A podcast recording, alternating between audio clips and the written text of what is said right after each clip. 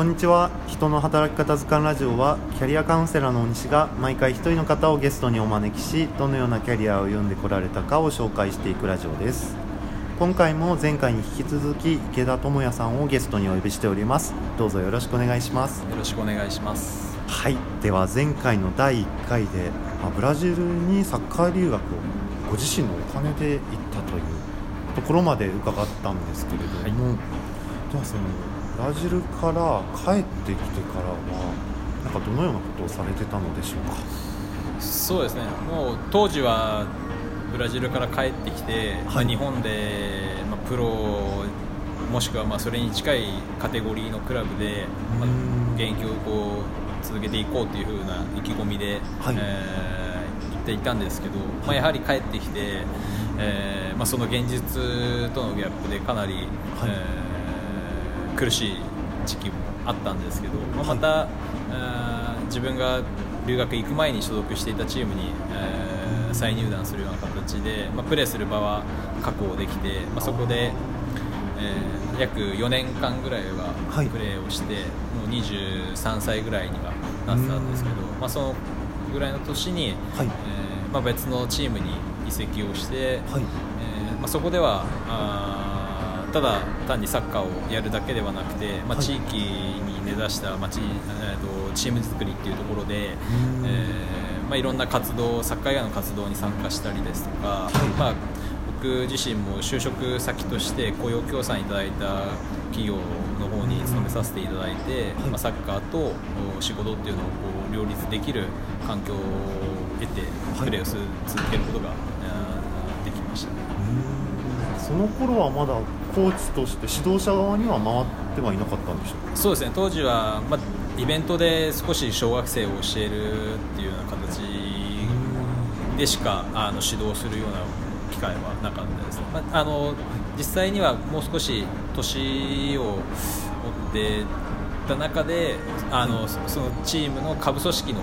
おジュニアユースやジュニアの子たちを見る機会はあったりはしたんですけど、はい。でもそこまでまあ特にその当時が一番その指導者として、えー苦しい時期だったかなっていうのも回想しますね。やっぱり自分が向いてる向いてないんじゃないかなって特に思った時期はその頃でしたね。向いてないって感じたのはなんかどんなことがあったからとかそうですね、まあ、何かこう大きな出来事があったかっていうよりはやっぱはいチームの活動を運営していく中で、はい。もちろん勝利っていうのを目指すところでなかなか結果が伴わなかったり、まあ、その中で、まあ、トレーニングや選手との関係みたいなところで自分のこう思ってることがうまく伝わらないですとか、はい。まあ一番指導者が壁にぶつぶつかりやすいようなことではあったんですけど、まあ、そこでかなり苦戦をしたなっていうような印象ですね。その時はどのぐらいの年代の方を教えていらっしゃったんですか？えっと、中学生と小学生ですね、はい、割と小さいこれからの世代はいの形ですよね。特に大事だったはずなんですけど僕が本当にそういう意味で関わったことでいかにプラスになったのかなって本当に疑問に思えるぐらい自分のその指導力のなさじゃないですけど、まあ、そこは今思うともっともっと勉強も必要だったなって思うし、はいまあ、いかにそこで工夫しながら指導者として日々努力するかみたいな一番大事な部分ももっともっとうん良くしていかなきゃいけなかったのかなというふうに思いますね。本当に子供たちのことを真剣に考えていらっしゃったんですね。そうですね。やっぱりややるからにはうん。あのしっかり見てあげなきゃいけないなっていうふうには思ってはいましたけど、はい。はい。そうですね。そことの葛藤がかなりそこからはあの本格的にサッえー、とコーチをしようと思ったのはだいぶ期間空くんですかね？そうですね。その後はかなりプレイヤー中心としてはいの活動というか時期が長くいきまして、はい。はい。でまあ、その当時所属していたチームも対談をしてはい。もともと僕がユースの頃からお世話になっていたクラブチームにまだ出戻るような形で、まあ、大体30歳ぐらいの頃だったと思うんですけど、はい。その時に戻ってきてはい。その頃ぐらいに少しきっかけがあって、まあ、あの指導者の道っていう形でいらしました。そのきっかけというのは一番最初にお話しいただいた？そうですね。はい。そのスクールの立ち上げの部分だったりがはい。全てはい頓挫させてしまって、はい。自分でこうお金を生まなきゃいけないような形になったっていうのが一つの大きなきっかけですねいかがでしたかその最初にやり始めるのってなんかいろんな大変さがあると思うんですそうですね。あの始まるまではまあまあ悩むというか考える時期もあったんですけどやっぱりやってしまったというか動き始めたらやっぱりやることやらないと何も進まないっていうのもあるので、まあ、そこで、えーまあ、自分の友達だったりのつてをしっかり頼りにして、はい。まあ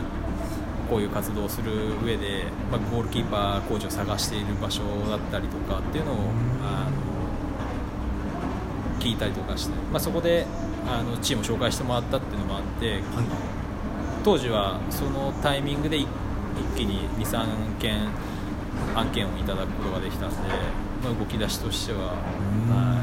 すごいですよね。始めてすぐに23件でなかなか取れないですよそうですね。本当にタイミングが良かったのかなって思います。あの思い返すとその何年か前に同じようにその指導者もちょっと目指した時期に声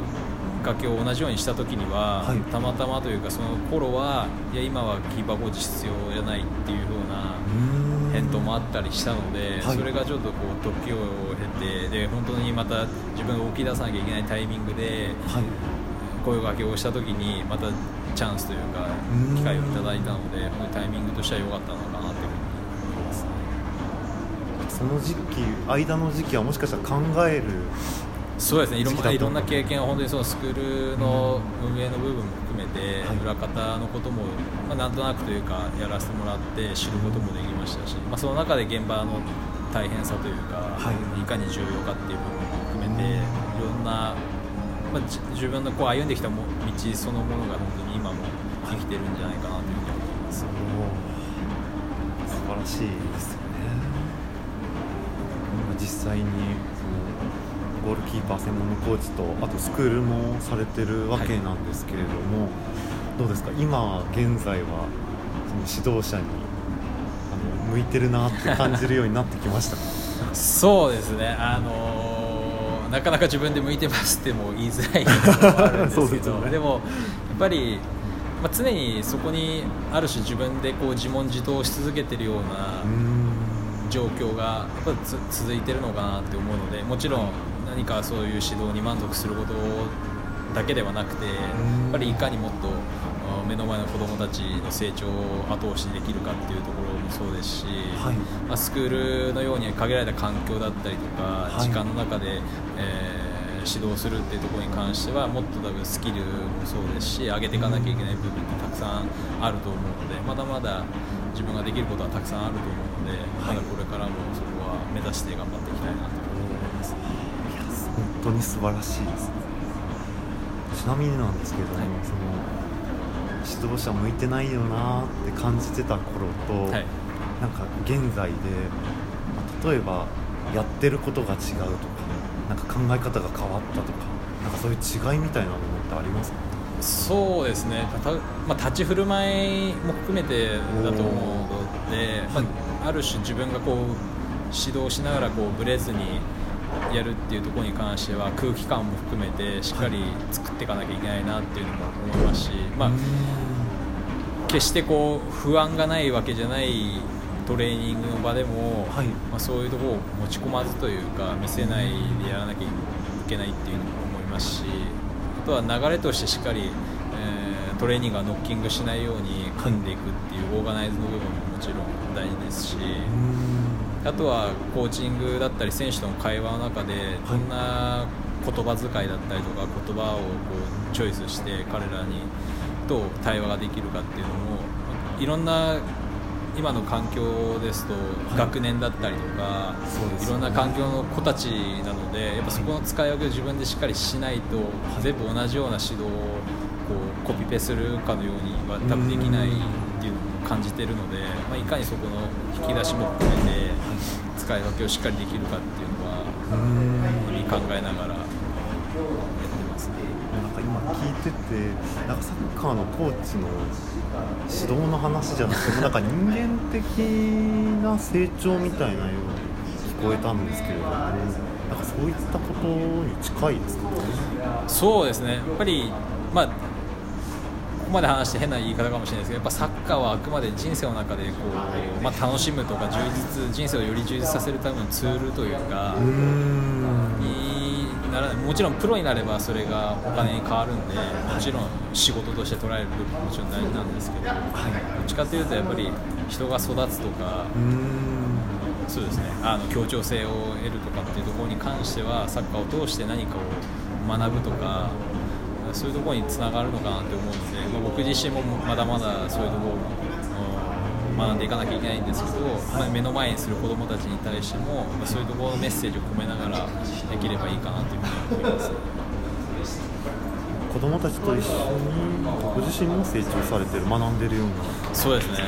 そこが特にこう気づきに変わる部分になると思うので大事にはしたいなと。指導というと結構あの教えるっていう一方的ななんですか矢印のはい。ような感じもしますけど、なんかもう双方向ですよね。そうですね。やっぱり引き出すっていうことも多分必要になってくるしそういうまあテクニックじゃないですけど、含めて、えーしっかり、えー自分がこうコーチングスキルっていう部分でアップしていくっていうのがすごく大事なんじゃないかないやすごい勉強になります。いやすいませんまたまた時間が近づいてきてしまったので第2回はこちらで終了としたいと思います。では今回のゲストも池田智也さんでした。どうもありがとうございましたとうございました。